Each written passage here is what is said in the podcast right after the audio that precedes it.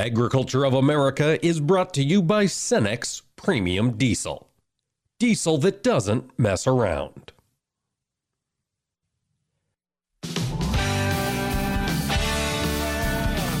Informing America's farmers and ranchers. This is AOA, produced by the American Ag Radio Network.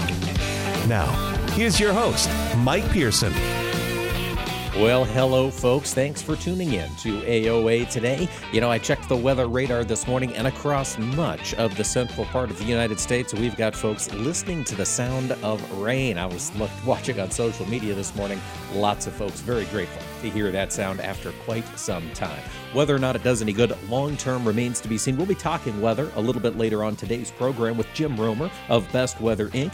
Before we do that, though, we're going to dig into some of the stories that are unfolding in the ethanol market with our friend Todd Neeley from DTN. And Dennis Smith of Archer Financial Services is going to join us with a look into what's developing here in the protein markets as we work into fall. At the end of the show, we're going to talk with Geoff Cooper, the CEO of the Renewable Fuels Association there are some moves potentially being made by the EPA to allow limited E15 sales next year. We'll get Geoff's thoughts on that here at the end of the show.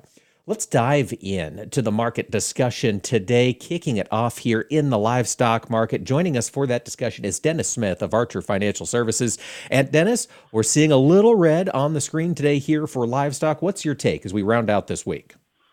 Yeah, good morning, Mike. Well, I think the cattle market uh, currently lower will probably soon turn higher.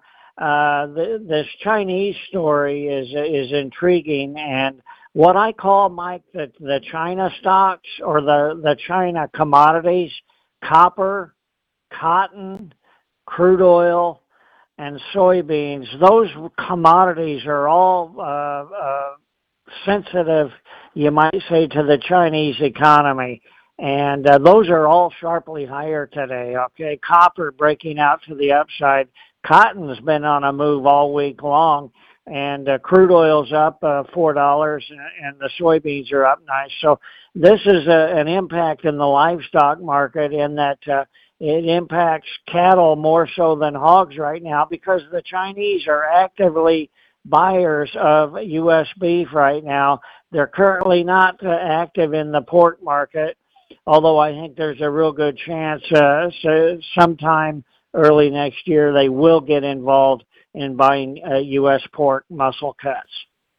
Dennis, you mentioned something that's been floating around on the internet. It's been floating around in Chinese media for the better part of a week. The idea that China might start to shrug off their zero COVID policy, at least in some regards. The fact that the trade is starting to bid up these China sensitive commodities that you mentioned, does this give confirmation to the idea that China might be coming back into the global market? I, well, I think so. I, I think there's it's more than just a rumor. I think the Chinese have a, a lot of problems and and a, a faltering economy is, is one of the the forefront of the problems, along with the COVID situation. Uh, I, I think there's a lot to it. Uh, 200 million people are under some form of lockdown right now across 28 cities. And if they begin to open that up, uh, that's a lot of uh, pent up demand that, that could really uh, uh come to the marketplace eventually.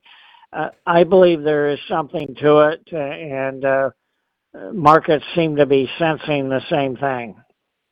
All right, we'll continue to watch there. Getting them back in as a large global player would certainly be an upside push here to these markets. But Dennis, I'm thinking domestically on the cattle front, we had some jobs data out this morning, kind of a mixed bag of economic data. What's your take on how the domestic beef consumer is going to react here moving into winter?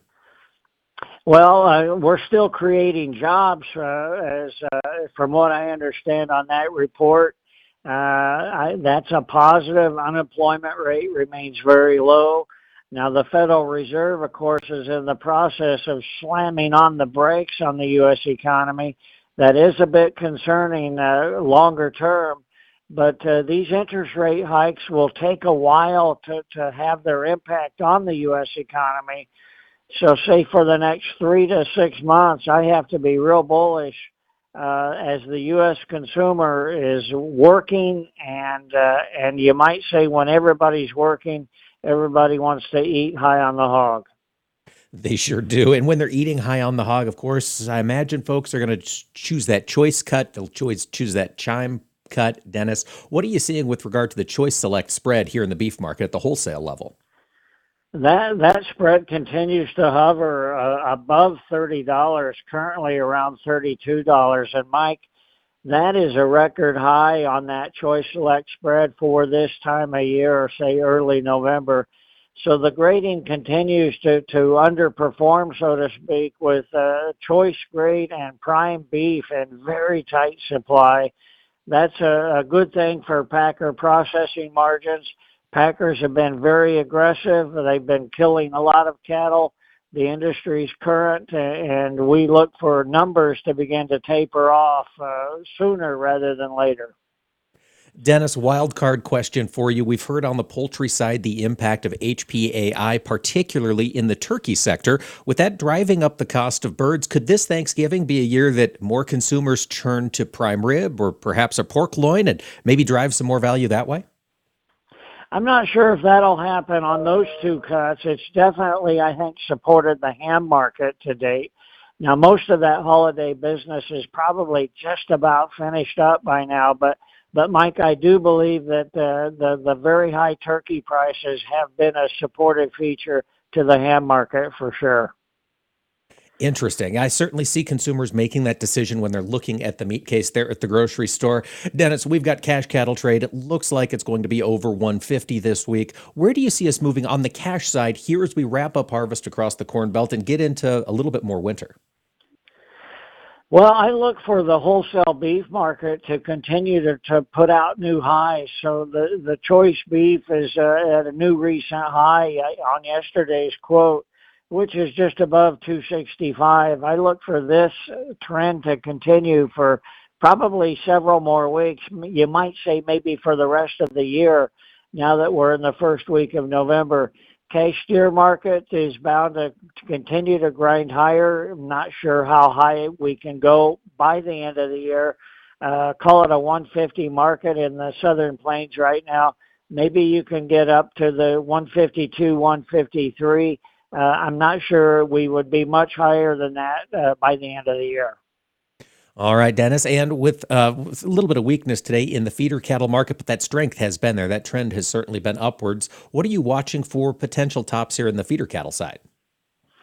Uh, I, I I have no idea where the top is, but I would not want to try to pick a top in this market right now.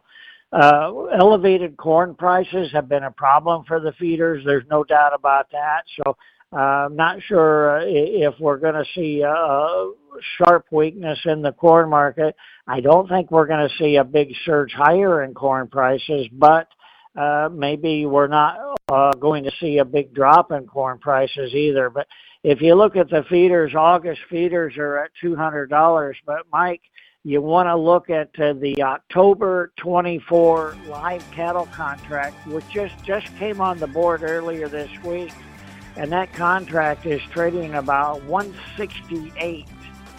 So that's a tremendous uh, appreciation in cattle prices over the next uh, uh, 12 to 16 months. It is. That is quite a disparity right there. Dennis Smith of Archer Financial Services, thanks for joining us today. And folks, stick around. We'll have more AOA after this. Agriculture of America is brought to you by Cenex Premium Diesel diesel that doesn't mess around. This is the place most people think of when they hear that a seed has been engineered for superior performance and designed with proven genetic traits. Because something like that could only come from a lab, right? But this is where Allegiant Seed by CHS comes from. It's made by farmers for farmers. Its advanced genetics and unbeatable value are proven here in their fields to make sure they do the job in yours. Talk to your CHS retailer about Allegiant Seed today or learn more at AllegiantSeed.com. These acres you've put your life into, your view each harvest morning. While the ag industry changes, this land is meant to be here for your grandkids and then theirs. That's why ADS and drainage contractors across the nation are doing our part to protect America's farm families. We're proud to provide water management solutions that make family farms like yours more profitable, now and for generations to come. Learn more about how we keep families farming at adspipe.com. With harvest wrapping up, Channel technical agronomist Don Gustafson joins me to provide an outlook on harvest and an analysis of Channel's product performance this year. Don, Channel products in the field, how'd they do? Well, because the farmers have faced a variety of conditions across the region this season, you know, some growers were able to get in the field early, others experienced a delayed planting season. And of course, throughout the season, moisture was either abundant, fair, or scarce. But despite these various conditions, um, channel corn and soybean products have performed very well. From the high yielding acre to the stressed acre with limited rainfall, we have been very pleased with our solid performance. We have a very exciting lineup, and we've got great genetics and great breeding to, to back that up. That was Channel technical agronomist Don Gustafson. To see how Channel products are performing in your area and sign up to receive local harvest results via text or email, visit channel.com/yield.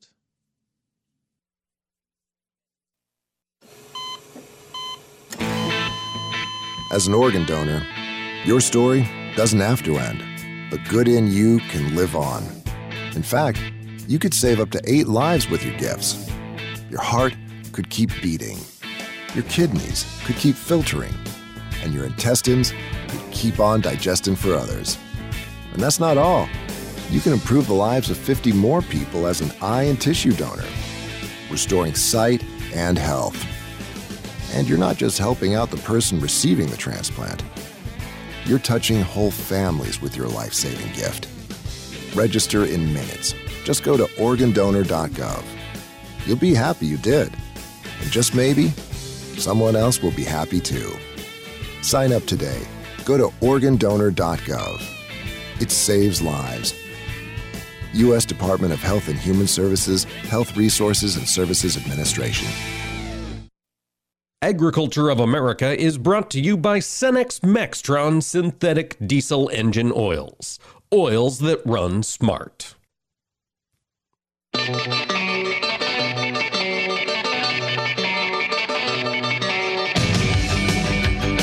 Keeping America's farmers and ranchers informed on AOA. Now back to Mike Pearson.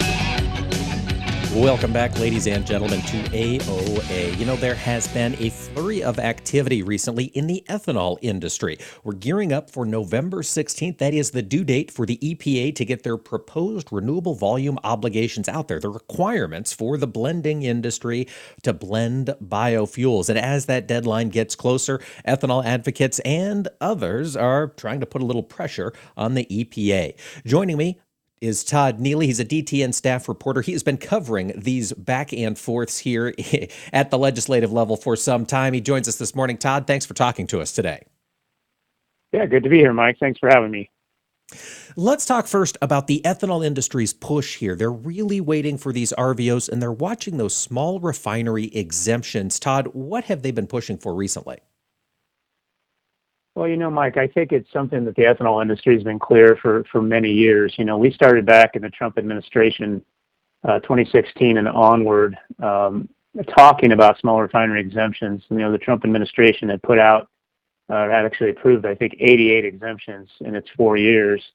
Um, and that was just an ongoing battle between the industry and the administration at that time uh, about that program. And, and, you know, they were looking for all kinds of all kinds of information. You know, they wanted to know what was going on at EPA, what you know, why now, and, and all that. And so this has a bit of a history, and I think uh, this is something that um, you know the ethanol industry has been quite in, quite content in in going after the Biden administration as well, and making sure that uh, you know as they look at small refinery exemptions that. Um, you know, they it becomes more of a program that's narrowly more narrow uh, in, in use, uh, and that people, you know, refiners that need those exemptions actually get them, you know, which I think the industry itself has has been quite clear that, you know, there might be some who, who need those. But um, I do think that the ethanol industry is, this is a subject and a, and a very hot subject that's probably never going to go away. And when you look at the upcoming reset of the RFS, uh, you know, and a lot of questions and doubts about what that's going to look like, I think um, you know, the, the SRE situation is going to be uh, right at the front of, of, of their concerns. And all of this has flared back up because, as you mentioned, the Trump administration issued a lot of these. And then the Biden EPA has said, we're going to roll these back. But now, Todd, I understand there's maybe yeah. some pushback from the government itself about the rollbacks on these small refinery exemptions. How has the EPA been deciding which refiners qualify?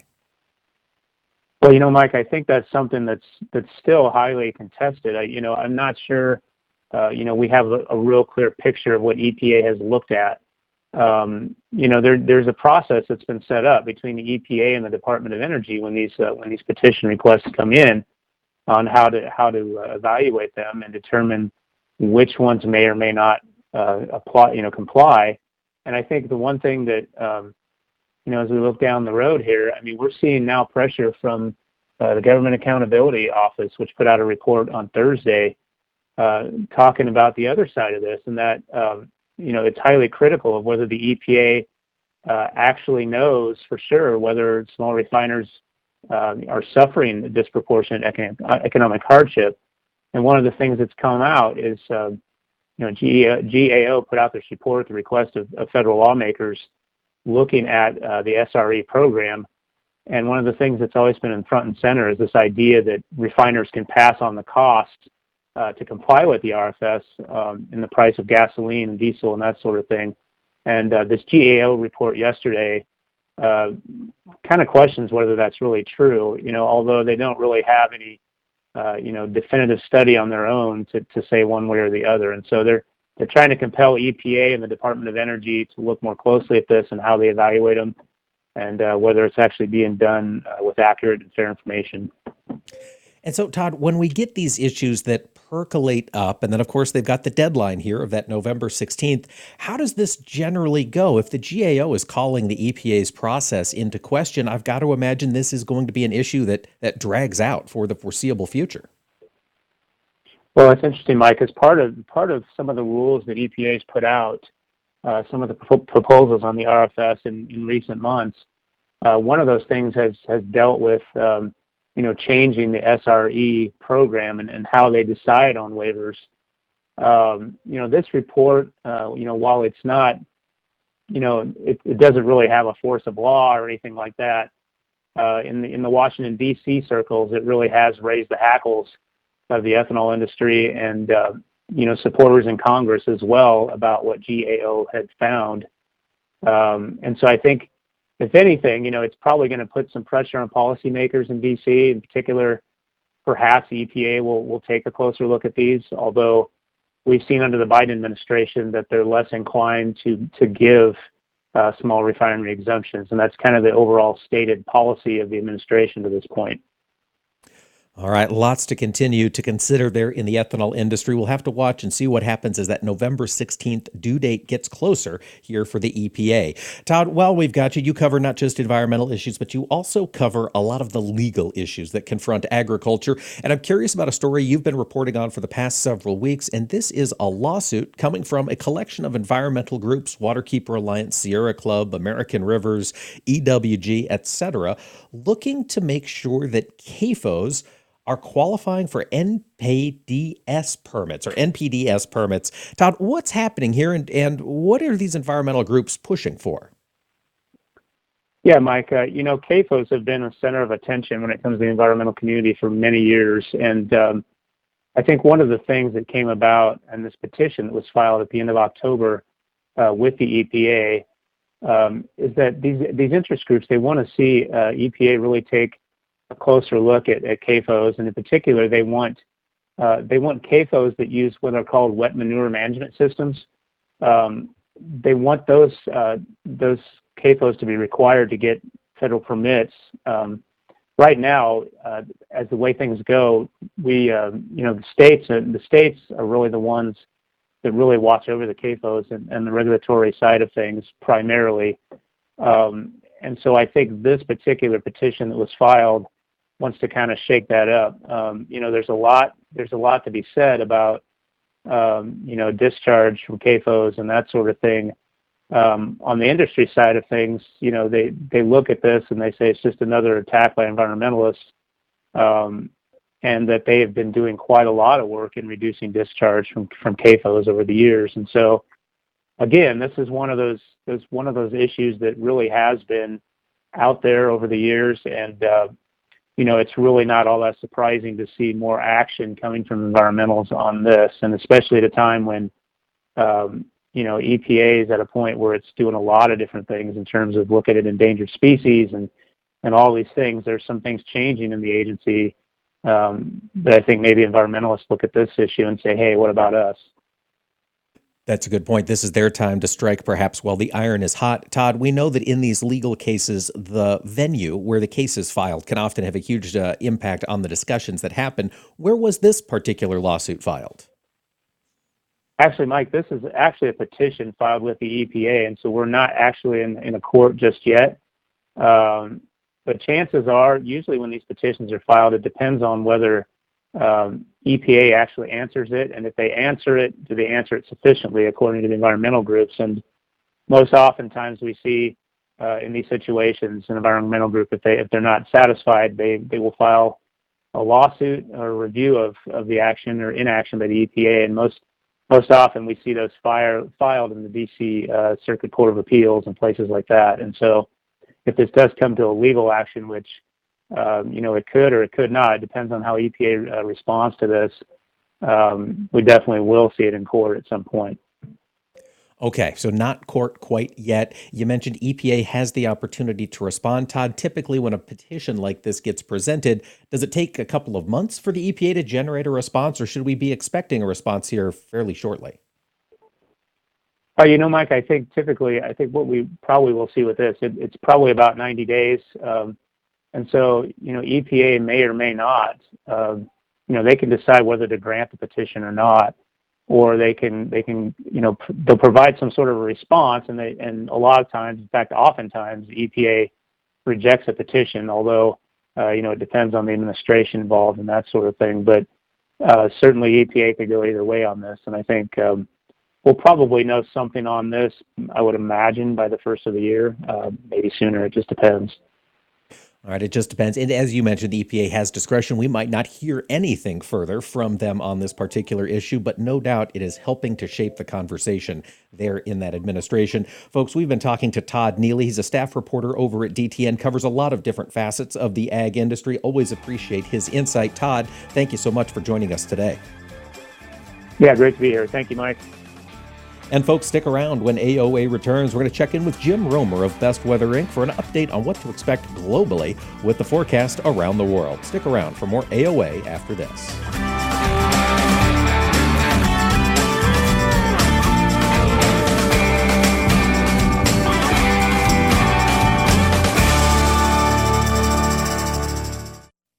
Agriculture of America is brought to you by Cenex Premium Diesel. Diesel that doesn't mess around. These acres you've put your life into, your view each harvest morning. While the ag industry changes, this land is meant to be here for your grandkids and then theirs. That's why ADS and drainage contractors across the nation are doing our part to protect America's farm families. We're proud to provide water management solutions that make family farms like yours more profitable, now and for generations to come. Learn more about how we keep families farming at adspipe.com. At Brevant, our corn and soybean varieties are vetted nearly 3 million times against the competition. How many? 3 million frickin' times! Hey man, I'm standing right next to you. Ah, sorry, got a little excited. Don't take us at our word, take us at our proof. Visit Brevant.com to see for yourself. Brevant Seeds, it's about time. Brevant multi year on farm pre commercial head to head comparisons, third party and research trials, based on more than 2.8 million comparisons. You're listening to AOA for the American Ag Network. I'm Jesse Allen reporting. Well, as we take a look at Friday trade, grains looking to firm up here as we head into the weekend. Good strength in the soybean complex on the back of strong product numbers again. Bean meal, bean oil are up sharply here as we work through our Friday trade.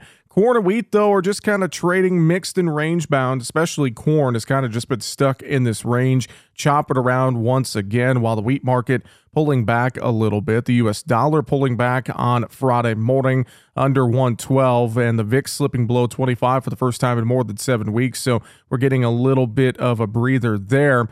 Grain and oilseed prices started out higher, riding a wave of optimism this morning tied to rumors that China's about to reopen their economy, although traders also continue to keep their eyes on headlines regarding the possible extension or not of the Ukraine trade agreement. We have a USDA crop report out on Wednesday, the WASDE report. That should also add some more fundamental fodder to the trade as we also have elections coming up next week. So there's plenty to keep our eyes on as we watch this trade moving forward and race into the month of November and towards the end of 2022. But overall, on the day Friday, again, as I mentioned, beans are the star here as we see again uh, with the Chinese economy potentially reopening. What could that do for increased soybean exports? We have to see if China will buy beans from the U.S. or if they'll continue to try and get many of their beans out of Brazil. The livestock trade relatively quiet on Friday. Not a whole lot happening. We're just chopping slightly lower in cattle and hogs. Cash cattle trade this week's been fairly disappointing, especially in southern feedlots. It'll be interesting to see how cattle and hogs wrap things up as we head to the weekend. This is AOA for the American Ag Network. I'm Jesse Allen reporting. Hey, Dad, your prescription will be ready in just a minute.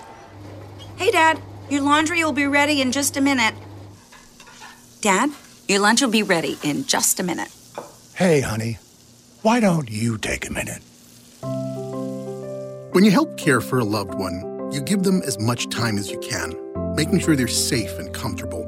But it's just as important that you take some time for yourself. At AARP, we can help with information and useful tips on how you can maintain a healthy life balance, care for your own physical and mental well being, and manage the challenges of caring for a loved one. Because the better care you take of yourself, the better care you can provide for your loved one. Thanks, Dad. Thank you. You're there for them. We're here for you.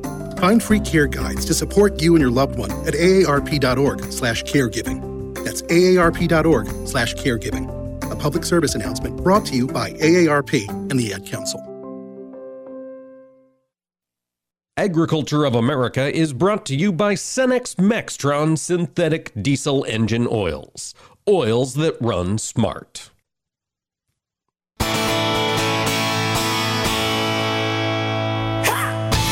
Keeping America's farmers and ranchers informed on AOA. Now back to Mike Pearson. Welcome back to AOA, ladies and gentlemen. Thanks for joining us today. You know, we have been talking for the past, oh gosh, nearly two months about the drought across the central part of the U.S., the Mississippi River going dry. We've talked about Argentina and the dryness they're seeing down there. And of course, winter is coming, and Europe is curious about where they are going to get natural gas supplies for their winter. Weather is driving markets this year, perhaps more than most other recent years. So, joining us for an update on how all of these things hang together is Jim Roemer, founder of Best Weather Incorporated. And, Jim, I think the key point we've got to start with as we're talking weather is La Nina. Is she going to be around all year, or at least the remainder of this year, impacting the forecast?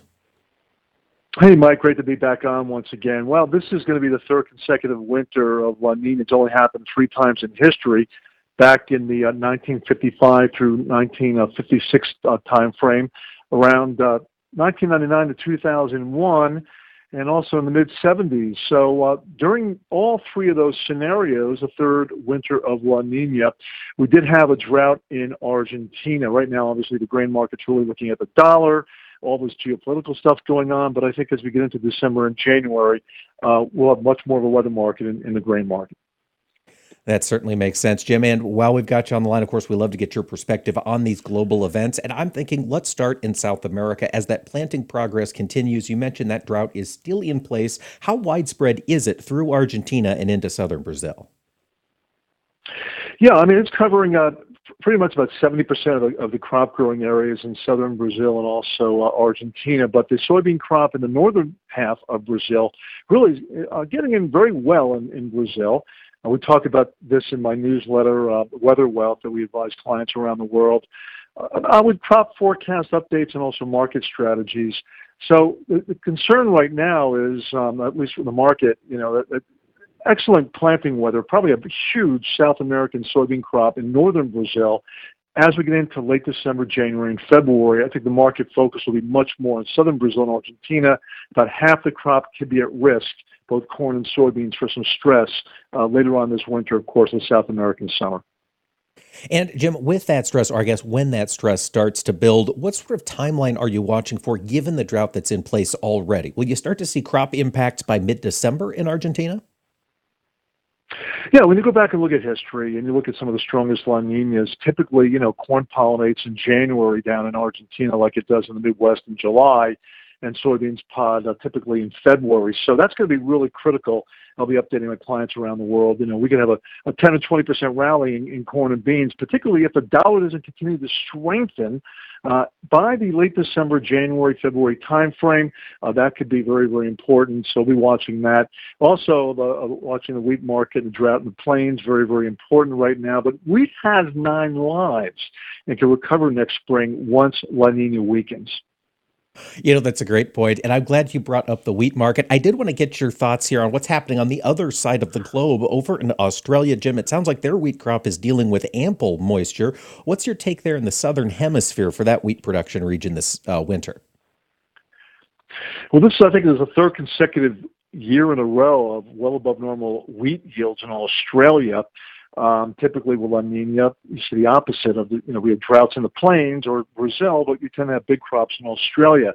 Uh, the concern right now is something called the Indian dipole. It has to do with Pacific Ocean temperatures out across India. Is in a negative cool phase. Kind of hard to explain this in a short period of time, but that negative Indian dipole combined with La Nina is bringing a lot of flooding. So I look for a, the quality of the wheat harvest to go down the next few weeks or so in Australia whether that's enough to really create a bull market in wheat right now, given the outside markets and the geopolitical situation with Ukraine and Russia, I don't know. I think there's a lot of unknown outside factors right now that are affecting grains.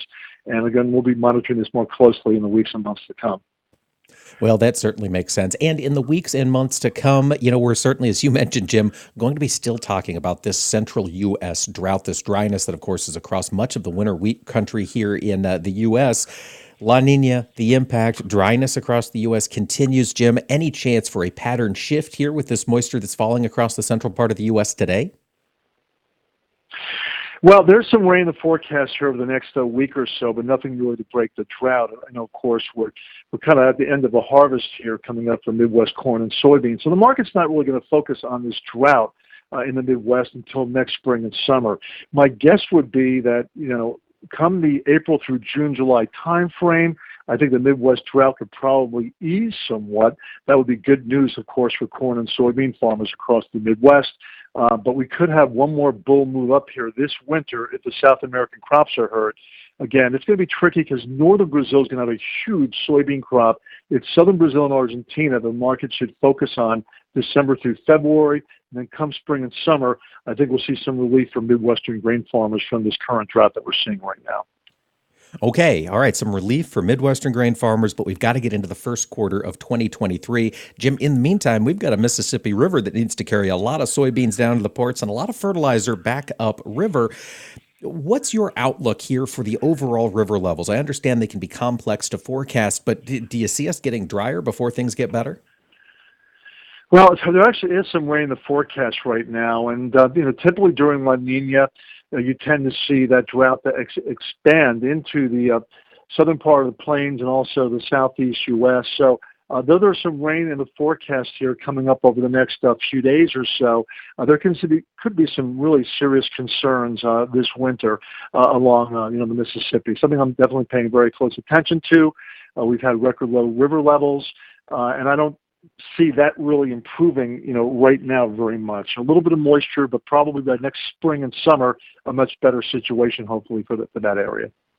Okay. All right. It could be a long slog to get there. It's going to take us through winter. And Jim, winter is something I know you've been preparing your clients with. Thinking about natural gas here, there's been a lot of concern in Europe as the weather starts to get colder. We've seen a lot of volatility in natural gas pricing.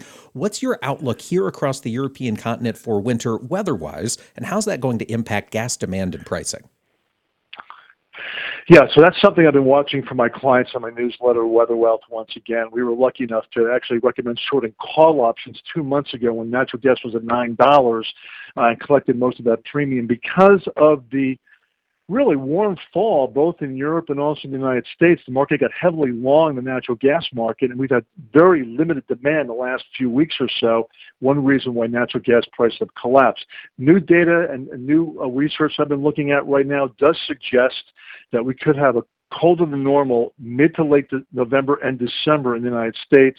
I'm not quite sure about Europe right now. Obviously, with LNG exports coming back online in November and December, any cold shot in Europe would really excite the natural gas market right now. So, again, a very volatile market.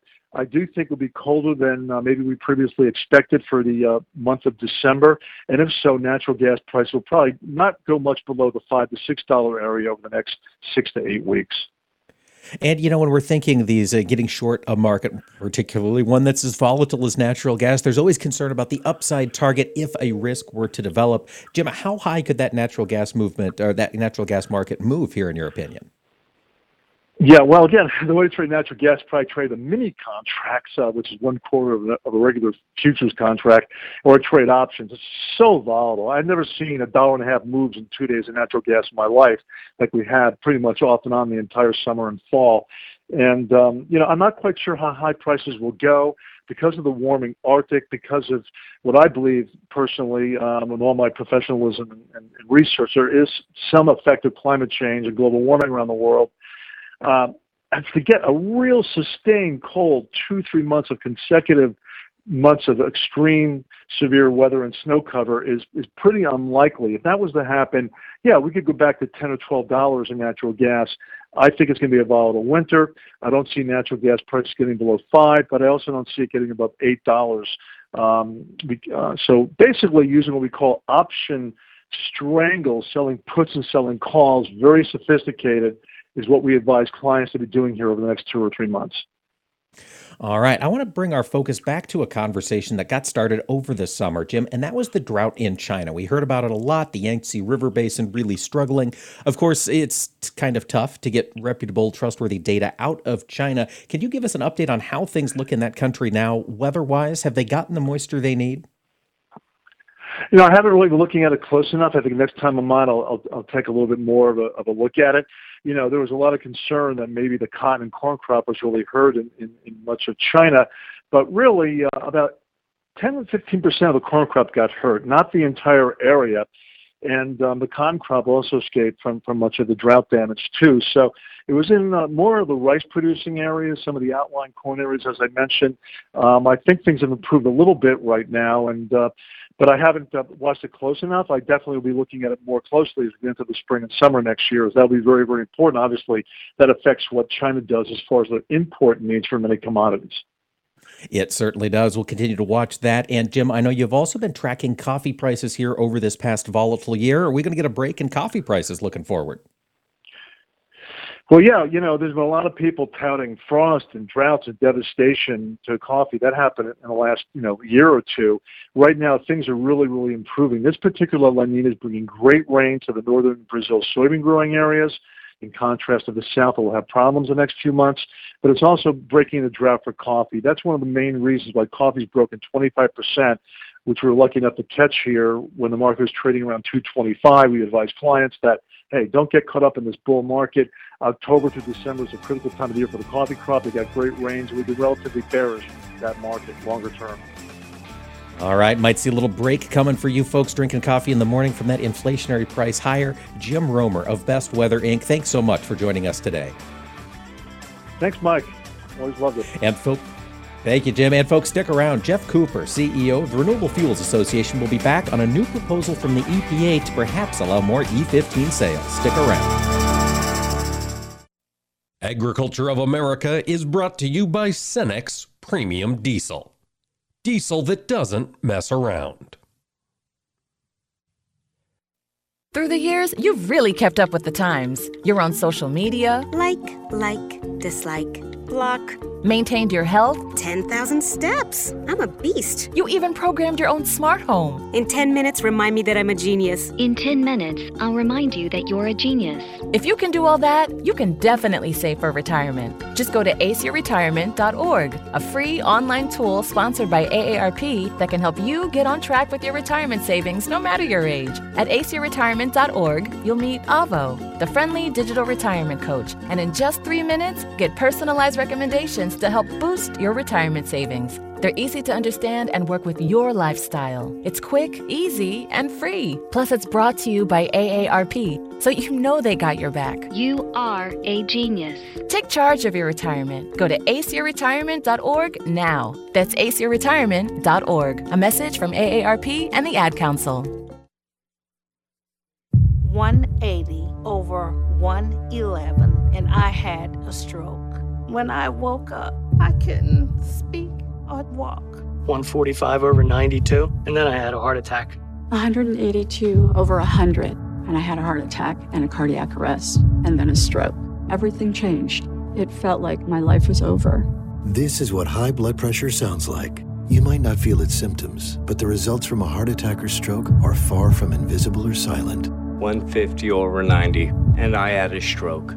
If I would have followed a treatment plan, I would not be in this situation. 180 over 110, and I had a stroke. And I'm 33, so I never see this coming. If you've come off your treatment plan, get back on it or talk with your doctor to create an exercise, diet, and medication plan that works for you. Go to loweryourhbp.org. Head to toe, everything's changed. Head to toe. Brought to you by the American Heart Association, American Medical Association, and the Ad Council. This is Around the Table, where we explore the benefits of cooperative ownership. Today, Patty Urich, commodity broker for CHS, shares why it's vital for farmers to have a marketing plan. Patty, dry weather in certain parts of the country could impact the crop outlook. How does this affect the way growers should think about their marketing plans? Well, typically a marketing plan encompasses several crop years. We know Mother Nature throws us a curveball too hot and dry, too cold and wet, or just right. Build your marketing plan to that just right, but be ready to adjust it and make sure it's flexible if necessary. Patty, why is it necessary to have a crop marketing plan in the first place? A marketing plan is necessary to help you reach your goals. However, a plan is nothing if it's not executed. This is where a consultant can come in and help to execute your plan. Follow through is key, but coming up with a marketing plan can be overwhelming for a lot of growers. What's your advice to farmers just getting started? A marketing plan can and should be simple, but most importantly, it needs to be customized to your individual operation. It should be understood by the farmer and rancher and agreed upon between you and your consultant. Where can farmers go for help in creating that marketing plan? I have a couple suggestions. First of all, and most importantly, you need to work with someone you trust. They need to become part of your team and work on your behalf. I like to keep it local if you can. Local people know your basis levels, they know your logistics, they know what your weather patterns have been, so they can kind of help you with your yield expectations. Also, your consultant has to be available. Communication is the key to making a good marketing plan and, once again, executing that plan. Folks, we've been talking to Patty Urich, commodity broker at CHS. Patty, thanks for joining us. Thank you. Learn more about the benefits of cooperative ownership at cooperativeownership.com. With harvest wrapping up, Channel technical agronomist Don Gustafson joins me to provide an outlook on harvest and an analysis of Channel's product performance this year. Don, Channel products in the field, how'd they do? Well, because the farmers have faced a variety of conditions across the region this season, you know, some growers were able to get in the field early, others experienced a delayed planting season. And of course, throughout the season, moisture was either abundant, fair, or scarce. But despite these various conditions, um, channel corn and soybean products have performed very well. From the high yielding acre to the stressed acre with limited rainfall, we have been very pleased with our solid performance. We have a very exciting lineup, and we've got great genetics and great breeding to, to back that up. That was Channel technical agronomist Don Gustafson. To see how Channel products are performing in your area and sign up to receive local harvest results via text or email, visit channel.com/yield. Agriculture of America is brought to you by Cenex Premium Diesel. diesel that doesn't mess around.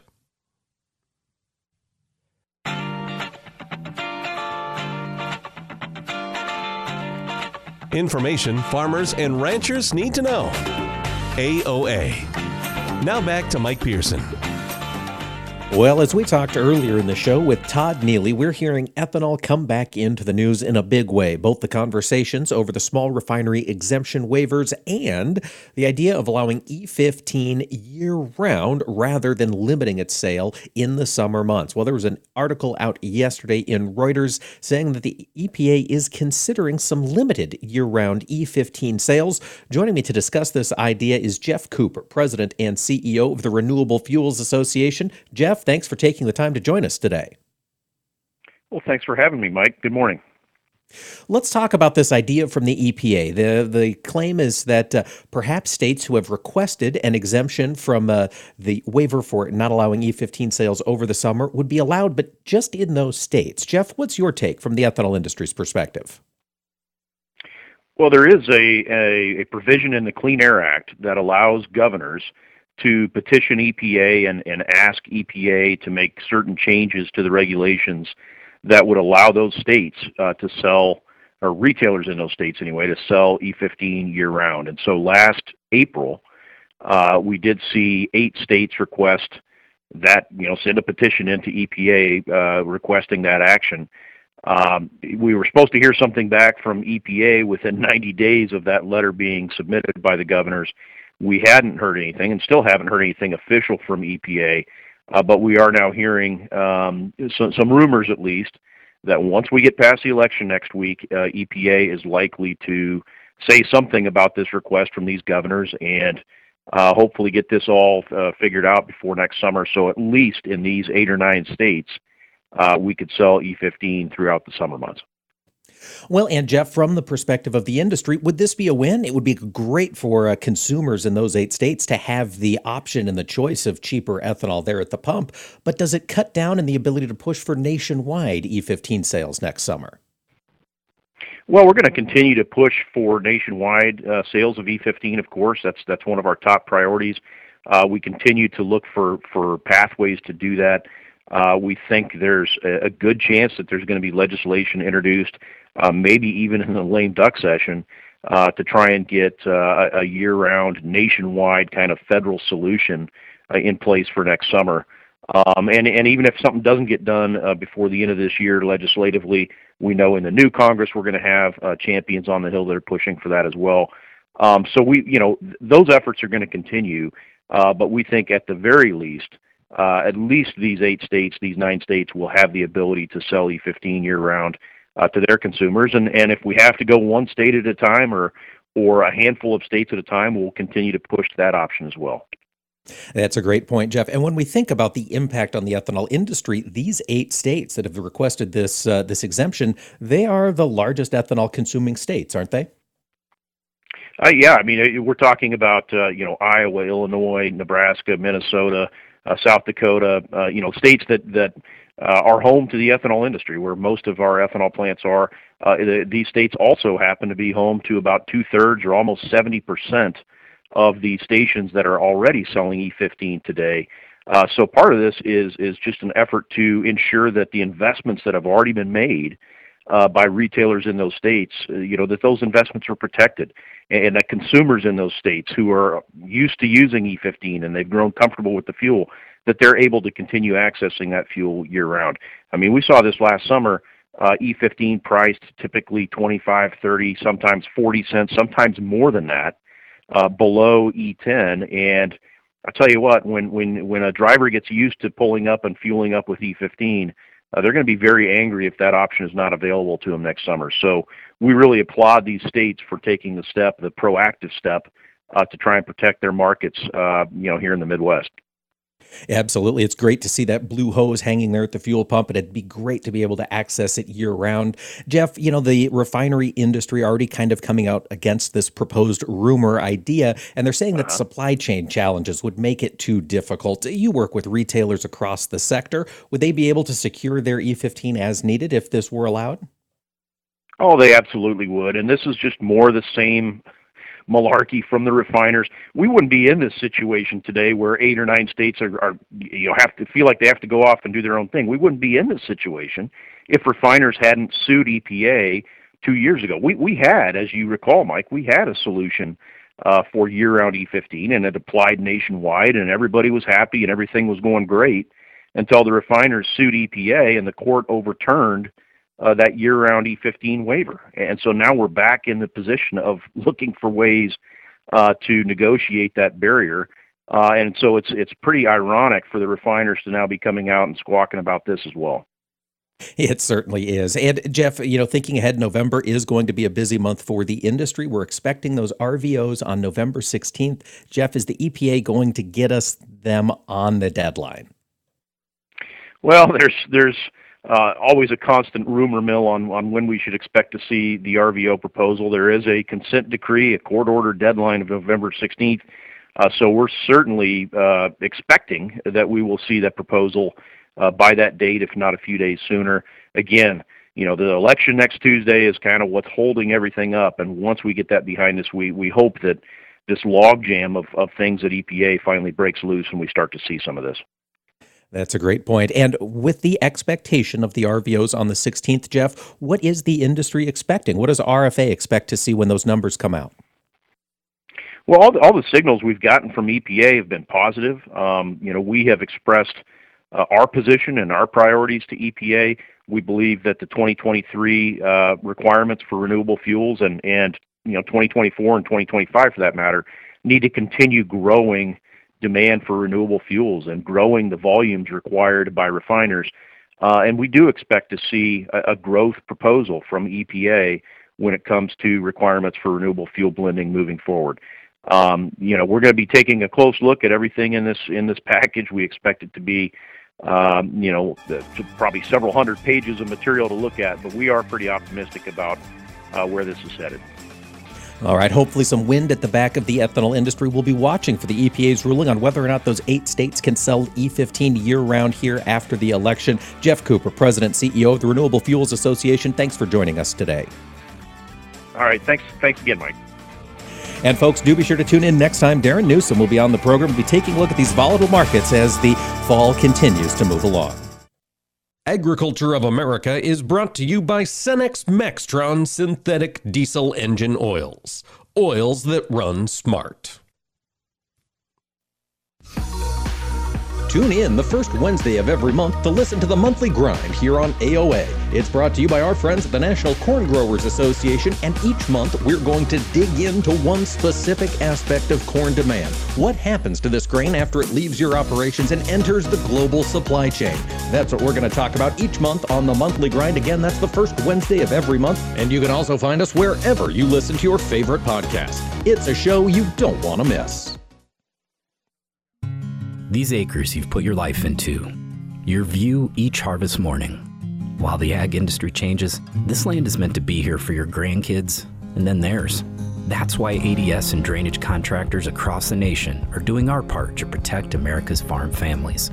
We're proud to provide water management solutions that make family farms like yours more profitable, now and for generations to come. Learn more about how we keep families farming at adspipe.com.